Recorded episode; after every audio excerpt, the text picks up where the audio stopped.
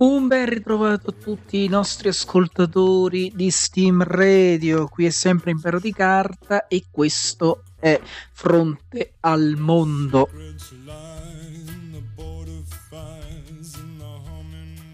Allora, cominciamo subito con una novità nel palinsesto, nulla di strano, nulla di, di, di assurdamente diverso, bensì semplicemente una, eh, diciamo una eh, riformazione del, eh, del, del, programma appunto eh, che è fronte al mondo. Adesso inizieremo con delle notizie di interesse diciamo generale mm, nazionale internazionale comunque e la seconda parte la lasceremo a un tema di approfondimento che ho scelto che in questo caso è il Venezuela perché avrete sicuramente visto ci sono stati alcuni sviluppi eh, soprattutto per esempio il fatto che è stato avvelenato il deputato dell'opposizione Superlano. È stato avvelenato era eh, con, eh, contro Guaidò e contro Guaidò voglio dire scusatemi non riuscirò mai a, a, a, distinguere i nomi purtroppo contro Maduro ed è stato avvelenato. Ma adesso cominciamo con la nostra top 3 notizie della settimana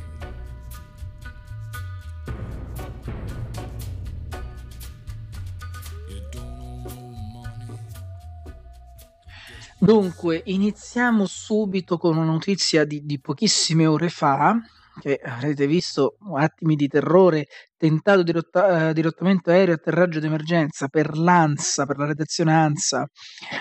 Una persona armata ha tentato di dirottare un aereo di linea in volo da Dhaka a Dubai, che è stato costretto a un atterraggio di emergenza a Chittagong, sempre in Bangladesh. L'uomo arrestato forse un balordo, forse un balordo, quindi perché effettivamente non è stato eh, confermato mm, il, eh, la sua affiliazione, se era un normale, se era, se era un normale, voglio dire, se è semplicemente un, mm, un dirottatore eh, indipendente oppure un, mm, un, un, islam, un, estremista islamico che ha tentato di dirottare il volo BG-147 del Biman Bangladesh Airlines, si è reso ed è stato arrestato. Prima di arrendersi, dicono i media, avrebbe sparato a qualcuno dell'equipaggio anche se i media internazionali, citando fonti locali, non parlano per ora di morti o di feriti. Quanto ai passeggeri evacuati, nessuno è rimasto ferito. L'uomo armato, come si sospettava, è una persona con problemi mentali e preda di una grave depressione.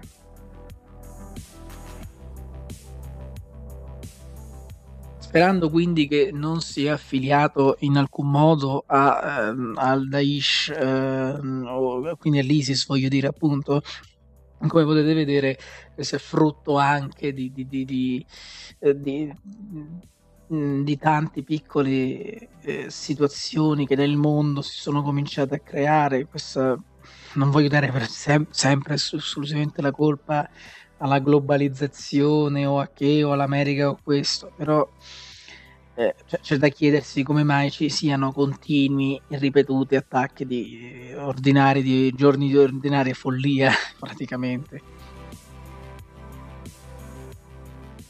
Andando invece verso l'Italia, le prossime due notizie sono eh, riguardo l'Italia, sempre per Foligno, allora, se, se, sempre ripeto appunto. Um, Sempre per la redazione ANSA, Foligno, maestro indica a bimbi, ai bimbi della classe il colore della pelle del compagno. È brutto. Siamo stati informati di questo presunto caso e stiamo predisponendo, predisponendo scusate, tutti gli accertamenti necessari. La dirigente dell'ufficio scolastico regionale Antonella Iunti ha commentato così con l'ANSA quanto sarebbe successo in una scuola elementare del Folignate dove un maestro supplente avrebbe indicato alunni, eh, ai compagni un alunno di colore dicendo guardate quanto è brutto. Eh, il bambino, secondo quanto anticipato sul sito del sito tuttoggi.info, è una stata non propriamente ehm, non propriamente eh, non propriamente giustificabile, voglio dire, cioè, è un sito non proprio fatto come si deve, alle volte fa passare anche alcune fake news, però a quanto pare questa in realtà è una notizia vera. Ma andiamo avanti. Sarebbe poi stato fatto mettere davanti alla finestra con le spalle alla classe. Il maestro si sarebbe quindi giustificato sostenendo di aver messo in atto un esperimento sociale. Non siamo su YouTube. Mm, ammesso e non concesso che sia vero, non siamo su YouTube. Questo non si parla di esperimenti sociali, queste sono condotte gravi, quale che sia il caso. Né la dottoressa Iunti né la dirigente della scuola hanno voluto entrare in merito alla vicenda, questa sarebbe stata segnalata anche un eh, con un post su Facebook, poi rimosso di uno dei genitori degli alunni. Oh. E qui è il nodo gordiano perché è, è uscito fuori questa storia tramite un post su Facebook. Come si può dare credito a un post su Facebook che poi viene rimosso, che poi viene rimosso per una ragione o per l'altra? È fatto da dei genitori che magari appunto scoprono che magari in realtà era veramente un esperimento sociale stupido, un esperimento sociale stupido, però comunque un esperimento, cioè cerchiamo di capire qui la situazione è un po' nebulosa. Andando avanti, lo denuncia in un post sulla pagina Facebook il segretario nazionale di sinistra italiana Nicola Frantoiani. Pare che in una scuola di Foligno, la città in cui vivo, un maestro appena entrato in classe abbia additato un bimbo nero e abbia chiesto alla classe se fosse brutto e qui già, la, eh, già si spreca il, roman- il romanzare, lo strumentalizzare da parte di un politico. Non contento, poi lo avrebbe costretto a stare tutto il tempo rivolto verso la sinistra per non guardarlo, um, verso la finestra, scusatemi, lapsus freudiano, verso la finestra per non guardarlo. Avrebbe fatto la stessa cosa con la sorellina che frequenta un'altra classe dello stesso istituto. Eh, mm, andando avanti, ehm, Un'ultima amara considerazione, fino a qualche tempo fa una cosa del genere non sarebbe nemmeno stata immaginabile, oggi è tutto sdoganato e tutto possibile. C'è un clima tale per cui un maestro si sente in diritto in uno dei luoghi fondamentali dello Stato di esprimere razzismo e cattiveria nei confronti di bambini. Di questo caso, eh, di questo passo, conclude Frantoiani, non resterà più nulla della società italiana e della convivenza civile. Giù le mani dai bambini. Il messaggero maestro mette all'angolo alunno nero a Foligno, guardate com'è brutto, interviene il Miur. Guardate com'è brutto quel bimbo nero, avrebbe detto eh, avrebbe detto un maestro elementare di una scuola di Foligno alla classe dopo aver mandato all'angolo in punizione l'alunno di colore. Beh, è ancora, però non è spiegato il perché l'abbia fatto. Non è... Mh, mm, cioè... Ma andiamo avanti, andiamo avanti a leggere la notizia leggiamo insieme questa notizia, come potete vedere pure il modo di parlare, di porsi di, di, di queste diverse testate giornalistiche effettivamente è, è anche abbastanza provocante. Un esempio riportato dalla cronaca locale può essere stato denunciato in un post su Facebook, poi rimosso da, uno, da un genitore. I fatti si, sareb- si, sarebbero confermati nel racconto dei bambini e ancora qui le fonti, purtroppo il problema delle fonti. Il Ministero dell'Istruzione ha chiesto una relazione sul caso attraverso l'ufficio scolastico regionale dell'Umbria.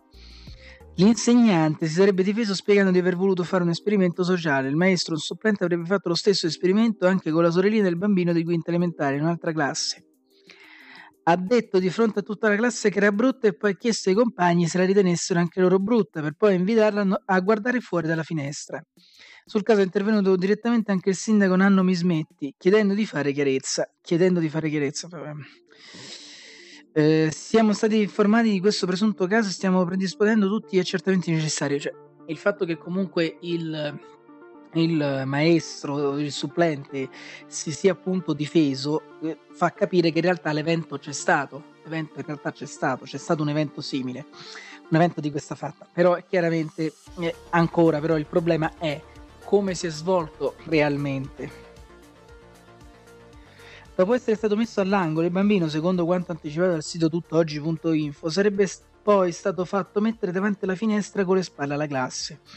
Né la dottoressa Iunti né la dirigente della scuola hanno voluto, fa- hanno voluto, entrare nel merito della vicenda. Secondo quanto risulta al momento, nessuna segnalazione è stata fatta alle forze di polizia.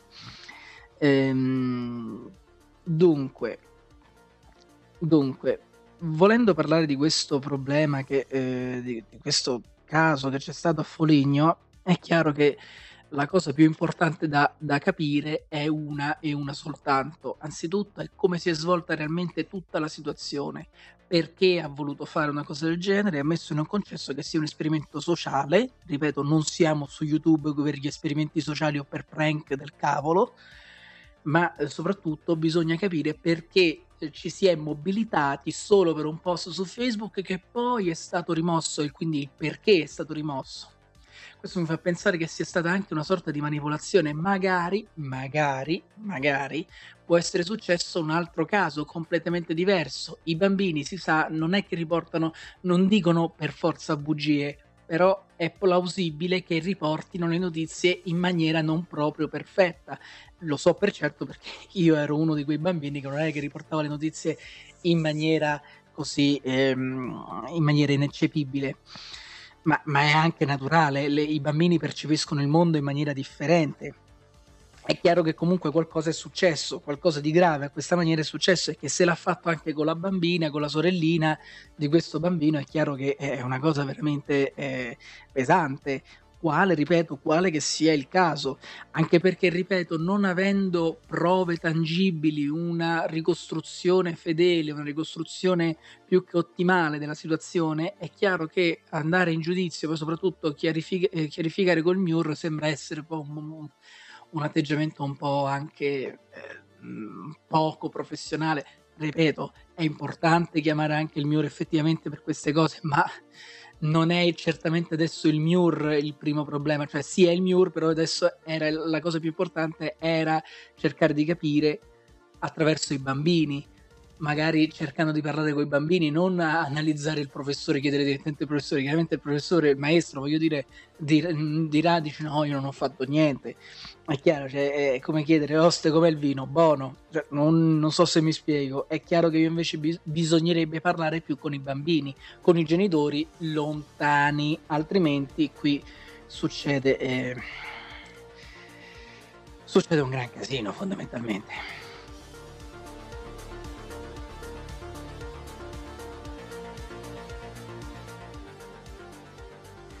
Passiamo all'ultima notizia, la più, eh, io immagino anche la più strana, sinceramente, del 21 febbraio, sempre per la redazione ANSA, 18 41 migranti chiedono un risarcimento all'Italia. Per essere rimasti a bordo diversi giorni, lo annunciano fonti del Viminale, l'entità del risarcimento varia tra i 42 e i 71 mila euro. 16 di loro risultano nati il primo gennaio. Alcuni migranti che erano a bordo della nave Diciotti hanno presentato un ricorso al Tribunale Civile di Roma per chiedere al governo italiano un risarcimento per essere stati costretti a rimanere a bordo diversi giorni. Secondo, quando, secondo quanto si apprende da fonti del Viminale, il ricorso è stato presentato da uno studio legale a, nor, a nome di 41 migranti, tra cui un minore che era a bordo della nave e che ora chiedono al Premier Giuseppe Conte e al Ministro dell'Interno Matteo Salvini un risarcimento tra i 42.000 e i 71.000 euro. Dei 41 migranti che si sono poi rivolti allo studio legale, dicono ancora le fonti viminali, 16 risultano essere nati eh, eh, il primo gennaio. Quindi, eh, essendo nati il primo gennaio, non credo che eh, abbiano il, um, ancora la possibilità, non credo che eh, possano essenzialmente muoversi per chiedere, ehm, per chiedere un risarcimento. Cioè, sono tutelati dai genitori, ok Dopo essere scesi dalla 18, gli stranieri si erano poi rifugiati presso le strutture di Baobab Experience. Il ricorso è stato presentato prima di Natale al Tribunale Civile di Roma dagli avvocati della rete legale del centro Baobab Experience, coordinati da Giovanna Cavallo, e contestualmente è stato presentato un ricorso alla Corte europea dei diritti dell'uomo di Strasburgo. L'udienza davanti al Tribunale romano si terrà in primavera. Non tarda la risposta del maestro Salvini, permettetemi di rispondere con una grassa risata, tutti nati il primo gennaio, tutti scomparsi, non prendessero in giro gli italiani, la pacchia è finita. I barconi non arrivano più, al massimo gli mandiamo un bacio perugino, ma Baobab annunciando una conferenza stampa per domani, che era il 22 febbraio, voglio ricordare il 22 febbraio, Salvini al Viminale non a Masterchef.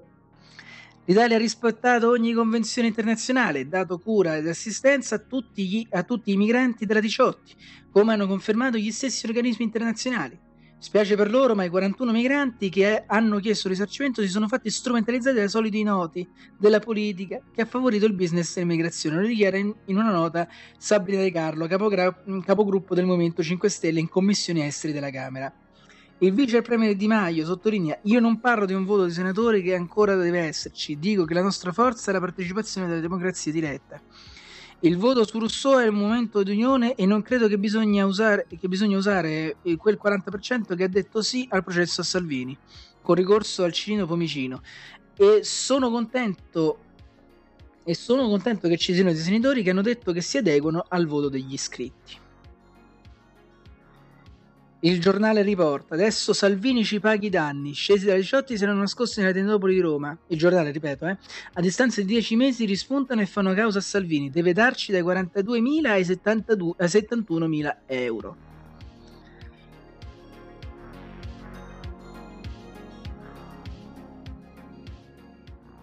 Una causa legale che ha il sapore prettamente politico per tornare ad attaccare Salvini. Non a caso arriva pochi giorni dopo la decisione della Giunta eh, per l'immunità del Senato di non concedere autorizzazione a procedere al Tribunale dei Ministri, che avrebbe voluto processare il numero uno del Viminale nonostante la Procura di Catania avesse deciso di archiviare il caso. Adesso spunta uno studio legale che pretende dal leader leghista il risarcimento dei danni per la privazione della libertà personale. A far causa sarebbero 41 degli immigrati immigrati che si trovano a bordo della nave Diciotti. Di questi 16 risultano nati il primo gennaio, una coincidenza piuttosto stramba, che fa supporre, come spesso accade, che le generalità fornite dai richiedenti asilo siano del tutto inventate. Dichiarano sempre più spesso di essere nati il primo gennaio del 2002, guarda caso in modo da risultare di 17 anni e ottenere così accoglienza in Italia i dati anagrafici degli eh, ok scusatemi qui eh, Rata Corrage mi ero dimenticato eh, ho dato per scontato che erano dicevano primi, nati il primo gennaio 2019 vi devo le mie scuse l'avevo già letto prima e me l'avevo già scordato onestamente. Infatti no dicevano del 2002 eh, mm, porca miseria mi sono completamente dimenticato di, di aggiungere questa cosa importante. Sì eh, perché eh, è previsto che mh, mm, coloro che hanno i richiedenti asilo che hanno 17, eh, abbiano compiuto 17 anni possono richiedere asilo politico in Italia. Questo, questo, è un fatto molto importante. I dati anagrafici eh, degli immigrati sbarcati al porto di Catania l'estate scorsa non sono certo le uniche note stonate di una vicenda che ha svelato tutte le falle del sistema di accoglienza imposto per anni dall'Unione Europea e che Salvini sta cercando di smontare. E qui però chiaramente il giornale è, è qui purtroppo sta facendo un po' una marchetta un po' odiosa in generale proprio uh, Salvini. Una volta sbarcati in Italia, alcuni degli immigranti che ora vogliono fare causa a Salvini si erano poi rifugiati nella tendopoli abusiva gestita dai volontari della Baobab Experience, un'associazione legata al mondo della sinistra radicale che fa del buonismo e dell'accoglienza la propria bandiera. Erano stati proprio gli stessi volontari a noleggiare un pullman e portarli al confine con la Francia per evitare di attraversare illegalmente il confine. Adesso a distanza di 10 mesi, eccoli spuntare rappresentati da un ufficio legale italiano per cercare di spillare il presidente del Consiglio Giuseppe Conte a Salvini una cifra a titolo di risarcimento che oscilla tra i 42 e i 71 mila euro.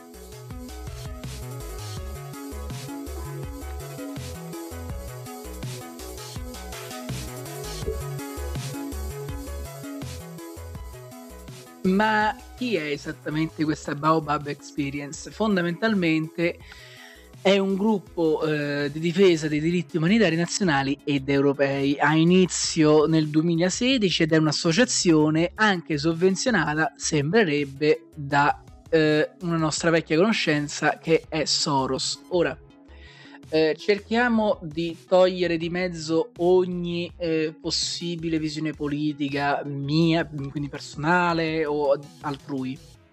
Allora, la difesa dei diritti, inter- dei diritti umani è, un, è una cosa molto importante, certamente, però chiaramente se vogliamo dare retta a quello che sapete com'è lo Stato di diritto, lo Stato su cui l'idea su cui ci si basa noi, Unione Europea, Italia, e, e qualsiasi guaglia e quant'altro, è chiaro che comincia a diventare un problema vedere situazioni del genere e, che rispuntano dopo qualche mese dal, diciamo, da una risoluzione, questa soluzione che si è avuta e cercare di chiedere soldi così in maniera anche un po', um, un po sibillina.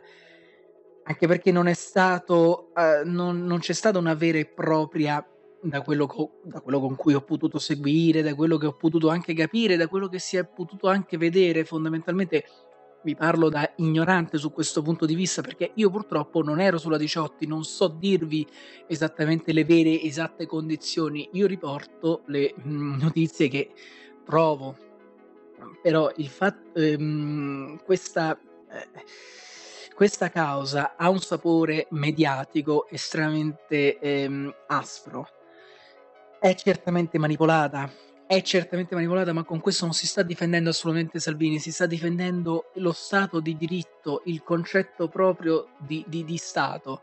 Ora, Salvini, come al suo solito, strumentalizza eh, giustamente lui strumentalizza perché lui porta acqua al suo mulino, deve strumentalizzare il, il discorso di, che, che, si, che, si, sta creando qui su questo caso di Ciotti, dove chiedono una cifra assurda, 42-71 mila euro, roba che la gente, eh, ditemi quello che vi pare, però anche tra, tra, tutti gli evasori fiscali, tutto quanto, comunque la gente non ce li ha tutti quei soldi, chiedere altri soldi del genere è una cattiveria inverosimile, ma non a Salvini, al popolo italiano, punto si, si sta ledendo al popolo italiano questa cosa e la sinistra che cerca continuamente in un modo o nell'altro di eh, crearsi appunto eh, una via per attaccare Salvini e ritornare in auge è, è, un, è, un, è una cosa veramente un po' strana, mh, mm, spiacevole da vedere, spiacevole da sentire anche perché praticamente questa sinistra così debole, così eh, senza anche onore, onestamente perché si fa anche lei, perché sono certo, è chiaro, che si sta facendo proprio eh, la, mm, si sta rifacendo l'immagine sulla pelle proprio di questi poveri migranti perché io non posso credere che un gruppo di migranti i cui dati sembrano essere completamente sballati e vederli qui che chiedono fanno una richiesta così precisa, eh, addirittura che dicono ledere i diritti fondamentali dell'uomo, siamo stati presi come se fossimo in carcere, e qui e qua, e, qua, e qualsi guai e quant'altro, però poi scappano nelle tendopoli, cercano di superare il confine, non lo superano, ritornano indietro per chiedere soldi, beh... Ragazzi miei, questo è un atto, io parlo però soprattutto alla Baobab Experience perché qui è uscito fuori proprio che la Baobab Experience ha fatto foraggiato questa scelta di fare questo attacco a Salvini e a Conte soprattutto, ma anche al popolo italiano. Io parto, parlo della parte per tutto e è chiaro che è un attacco estremamente meschino, è una sorta anche di tradimento nei confronti del, pop- del proprio popolo, che è quello italiano in questo caso, ma soprattutto, ripeto, è meschino, ma anche eh, tremendo nei confronti di questi migranti voi vi rifate il nome, vi rifate la forza sulla disgrazia di questi poveri diavoli che sono arrivati, che sì, certamente alcuni di loro hanno sofferto, altri che magari invece vogliono andare via proprio dall'Africa, tutto quanto, quello che è, però non è possibile che potete fare e volete farvi l'immagine e i soldi, poi soprattutto, su spalle di due popoli italiani di questi immigrati. È una cosa veramente spregevole e io vi direi assolutamente che eh, no, mm, vi pregherei proprio di, di, non insultare l'intelligenza italiana, che, che, che è, è, anche giallabile. Piccola battuta, un po' così, però un po', un po' polemica, ma non è possibile chiedere 40, 42, tra i 42 e i 71 mila euro per un avvenimento passato del genere dove i dati, ripeto, sono sballati, foraggiati da, una, uh, da un ente che è, già, che è già foraggiato da un'altra persona, dalla sinistra, da sinistra radicale. Non è possibile questo concetto, non è proprio possibile. La sinistra sta facendo un lavoro sempre più meschino. È ora di dire basta, ma non di allearsi con Salvini il mio discorso è molto più semplice, bisogna pensare letteralmente a ciò che è meglio per l'Italia e Salvini, così come anche la sinistra in questo caso, eh, è, non è il meglio per l'Italia. Si sta facendo qualcosa, qualche timido piccolo lavoro, ok, però è chiaro che vedere queste situazioni non è assolutamente piacevole. E ripeto, quello che è successo con la Baobab Experience che ha foraggiato, ripeto, l'ultima volta, questi eh, poveri migranti è, una, è, una, è, è, un atteggiamento decisamente meschino, dal mio punto di vista. Poi il tempo ci dirà, e ci dirà anche eh, chi, chi si darà ragione.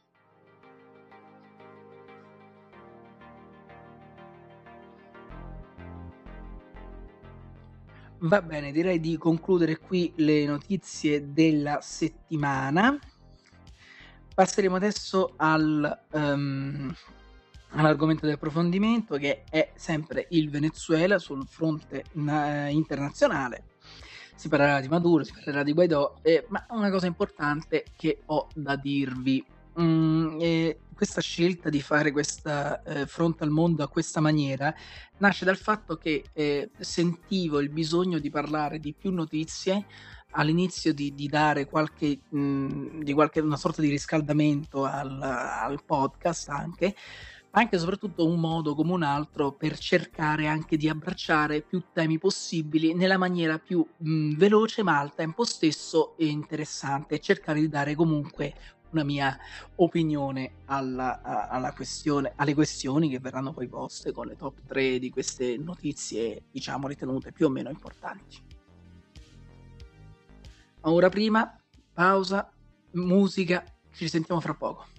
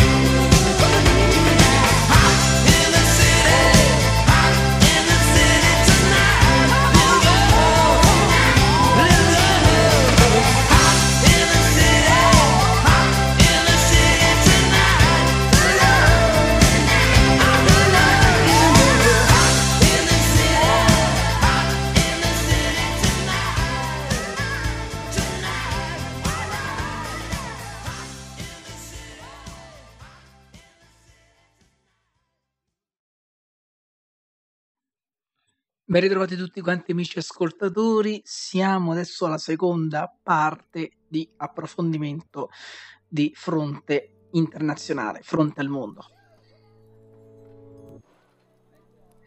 Dunque, solo qualche giorno fa, il 21 febbraio, la Amnesty International dichiara, accusa le forze di sicurezza venezuelane del presidente Nicolás Maduro di esecuzioni extragiudiziarie, arresti arbitrari e uso eccessivo della forza in un'escalation della sua politica di repressione, concentrata nelle zone popolari che si sono associate alle proteste dell'opposizione.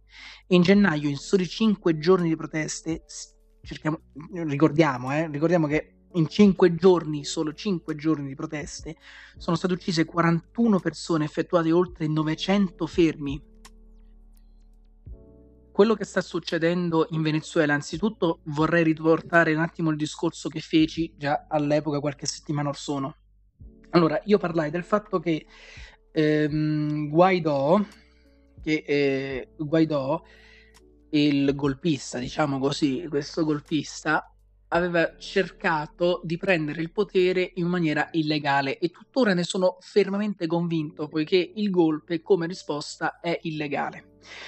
Tuttavia, leggendo bene la situazione, studiandola approfonditamente, quindi chiedo scusa ai miei ascoltatori di aver dato un giudizio forse troppo affrettato, mm, ma era, stato, ma era dettato anche e soprattutto da un'ignoranza personale e soprattutto da una mancanza di dati non forniti all'epoca dai giornali di cui io purtroppo ancora mi fido, ma alle volte non danno tutte quante le informazioni, purtroppo. Ma mettiamoci su questo, mm, direi di metterci adesso una pietra sopra e cerchiamo di andare avanti nel discorso. Sono ancora del tutto convinto però che ehm, Guaidò abbia fatto ehm, abbia preso il potere in una maniera non, pro, non, propriamente legittima né propriamente regolare. Oltretutto adesso molte delle forze dell'esercito, tra cui un generale di cui adesso mi sta sfuggendo il nome, ma lo avremo, lo, lo risentiremo a breve, ha dichiarato che eh, Maduro, eh, Guaidò, volevo, dire scusatemi, che Guaidò è il suo presidente, il presidente del Venezuela, quindi una buona parte dell'esercito adesso è anche dalla parte di Guaidò.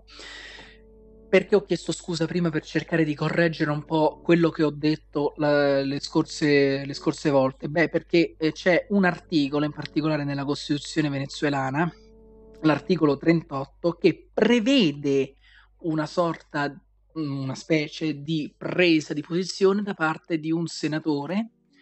Quindi, quindi Guaidò non è uno nato così a caso, non è uscito così fuori a caso, in realtà era già pronto, era già sul piede di guerra, diciamo, detto tra virgolette, passatemi il termine, eh, in realtà ha impugnato questo articolo 38 della Costituzione in maniera abbastanza legale, cioè, anzi sembra quasi propriamente del tutto legale, poiché le elezioni non ritenute ehm, legittime, quelle di Maduro, in quanto il suo oppositore è uscito fuori che era un, um, una sorta di, di eh, di criminale è stato arrestato e quindi semplicemente Maduro ha vinto le elezioni così ha ehm, a, a tavolino praticamente le ha vinte. Sono elezioni, sono palesemente elezioni illegali, tipiche di appunto dei regimi eh, totalitari.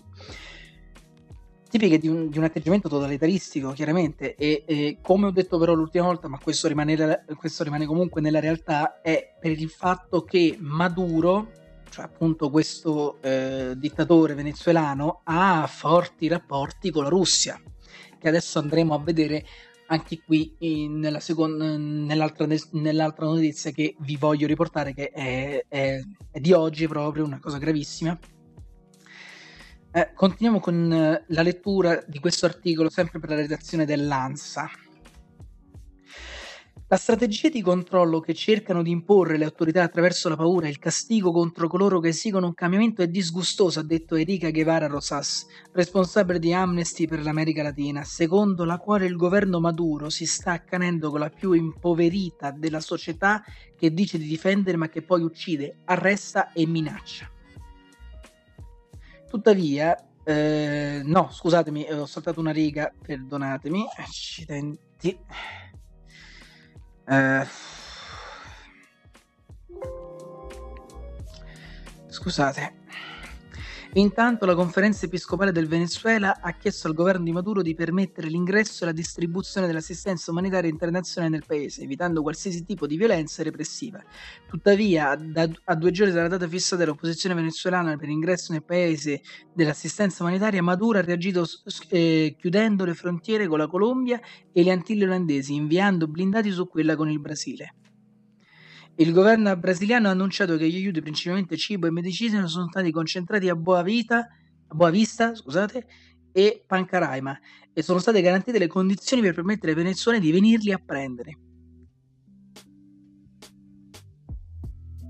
Maduro respinge l'assistenza internazionale perché nega l'esistenza di una crisi umanitaria in, Venezuela e sostiene che la richiesta di aiuti da parte di Guaidó, il presidente del Parlamento che ha assunto i poteri dell'esecutivo, è in realtà uno show mediatico per giustificare un intervento militare statunitense. Guaidó non ha precisato come organizzerà le decine di migliaia di volontari che dice di aver raccolto per, porta- per portare gli aiuti dall'altra parte della frontiera, che ha lanciato un nuovo appello alle forze armate perché permettano l'ingresso dell'assistenza. Signori, avete tre giorni per passare dalla parte della Costituzione, eseguire le istruzioni del Presidente incaricato della Repubblica e lasciare entrare gli aiuti, ha detto ieri il leader oppositore, aggiungendo che coloro che si ribellano agli ordini oggigiorno sono quelli che stanno a Miraflores, sede dell'esecutivo a Caracas. Dunque, qui rimane un fatto. Il, anzitutto c'è stata, da parte del, c'è stata da parte una sorta di arbitrato eh, non, inter- eh, non, nazionale o internazionale, un arbitratore esterno che in questo caso era la conferenza episcopale del Venezuela che ha voluto spingere quindi per l'intervento di aiuti umanitari in favore soltanto del popolo, quindi cibo e medicine. Maduro però reagisce chiudendo le frontiere, non volendo far passare nessuno, militarizzando i confini, che è una cosa estremamente grave, poiché è un atto comunque di violenza nei, pro- nei confronti del proprio popolo. Quindi, da un punto di vista, eh, diciamo, del diritto, è illegale e mi sto ancora chiedendo perché il CDS o qualunque altro Stato non stia in alcun modo intervenendo, ma è una, una, domanda, è una domanda a cui si può dare una risposta molto velocemente, sempre per interessi economici e per il fatto che Maduro ha stretti legami e interessi con la Russia per un fattore economico e energetico.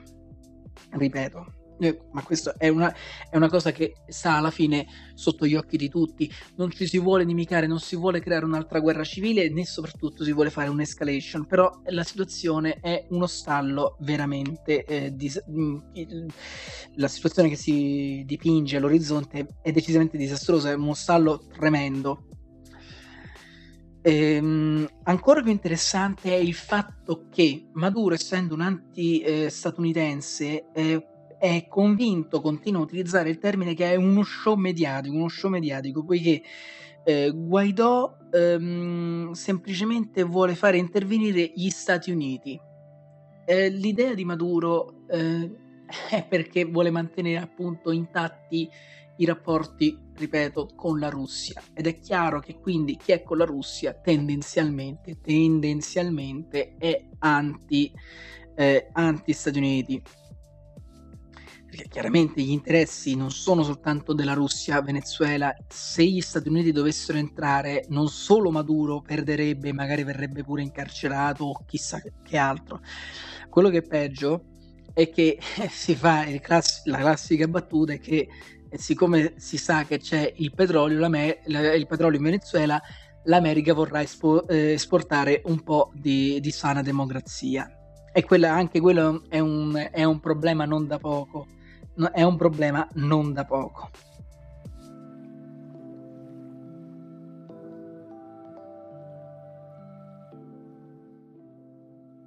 Ieri 23 febbraio 2019 eh, sulla Repubblica eh, esce eh, Repubblica per gli esteri esce Venezuela avvelenato deputato dell'opposizione Superlano qui dice che è grave ma sappiamo pure che è, è morto purtroppo è stato avvelenato.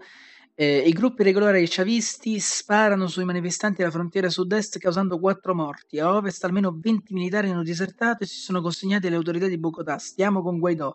La polizia brucia i camion con gli aiuti umanitari. E qui, ripeto, qui adesso c'è poco da chiacchierare. È il momento di agire.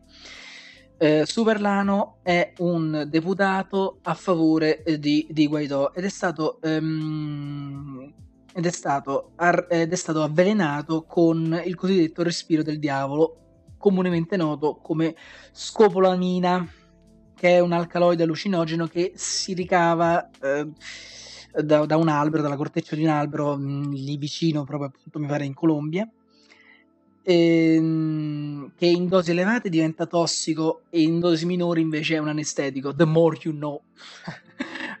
piccola, ehm, piccola interessante eh, nozione. La tensione sulle frontiere venezuelane si sta trasformando in un scontro aperto con le milizie federali e Nicolò Maduro che, lagri- che sparano scusami, lacrimogeni e proiettili di gomma su dimostranti per impedire il passaggio degli, a- degli aiuti internazionali. Un'escalation crescente che segna l'isolamento del regime, ma anche la sua volontà di difendersi con tutti i mezzi. Il bilancio del sabato di fuoco è drammatico, ci sarebbero, eh, ci sarebbero, stati 285 feriti tra i dimostranti che sostengono Guaidó, il presidente autoproclamato. La frontiera più calda è quella con la Colombia. Lì Juan Guaidó, Juan Guaidó si è presentato assieme al presidente del Bogotà Ivan Donque, Dunque, mh, mm, annunciando l'inizio dell'operazione pacifica multilaterale e umanitaria per far entrare in Venezuela i camion con cibo e medicinali inviati dalla comunità internazionale. Immediata la replica di Maduro, che ha deciso di, interpo- di interrompere le relazioni con la Colombia, ordinando ai diplomatici di lasciare il paese. Poi si è rivolto a una folla di suoi sostenitori e corsi nella capitale con la camicia rossa chavista. Cosa pensate delle minacce di Donald Trump? Ci sta mandando cibo avariato, grazie. Trump, togli le tue mani dal Venezuela. Yankee go sono più maturo che mai, sono più maturo che mai, ma, ma duro che mai, pronto a continuare a governare adesso e per molti altri anni ancora. Ehm, dall'altro lato della città invece un corteo filo Guaidò ha marciato indossando la bandiera nazionale si è fermato a lungo davanti a una caserma invitando i militari a unirsi alla protesta. Anche Guaidó ha chiesto alle forze armate di schierarsi con lui. Chi non sta a fianco del popolo impedisce l'ingresso di aiuti è un disertore che tradisce il nostro popolo. Chi ci accompagna a salvare la vita dei venezuelani è un vero patriota, ha detto. E si cominciano a registrare le prime defezioni significative. Almeno 60 soldati e poliziotti sono passati dalla sua parte.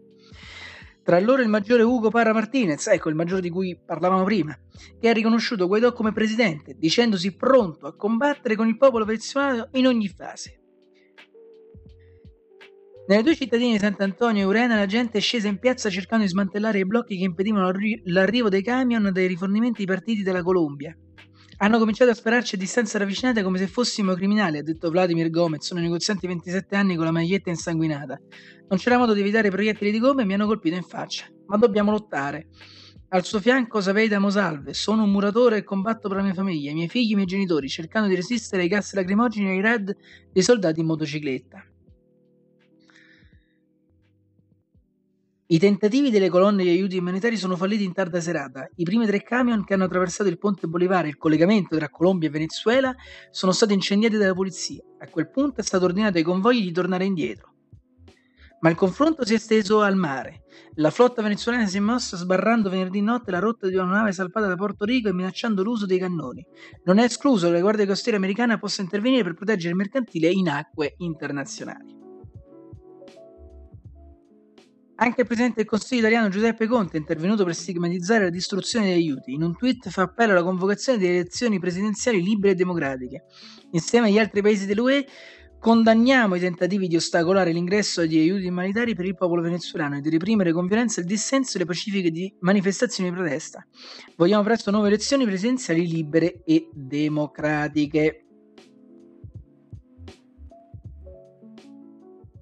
Allora, il concetto è che eh, qui eh, questo senatore di cui si è parlato veramente poco, ehm, ehm, di cui si è parlato veramente poco, ma adesso andremo ad analizzare un po' con qualche riga più avanti, è il fatto che, come ripeto, il concetto è che è un, pro- è un problema di rapporti internazionali. Maduro è con la Russia, non vuole che gli Stati Uniti entrino a ficcare il naso, diciamo così, nei suoi, eh, nei suoi affari e certamente vuole mantenere intatto il suo potere, il suo strapotere sul Venezuela e continuare quindi le relazioni internazionali con la Russia.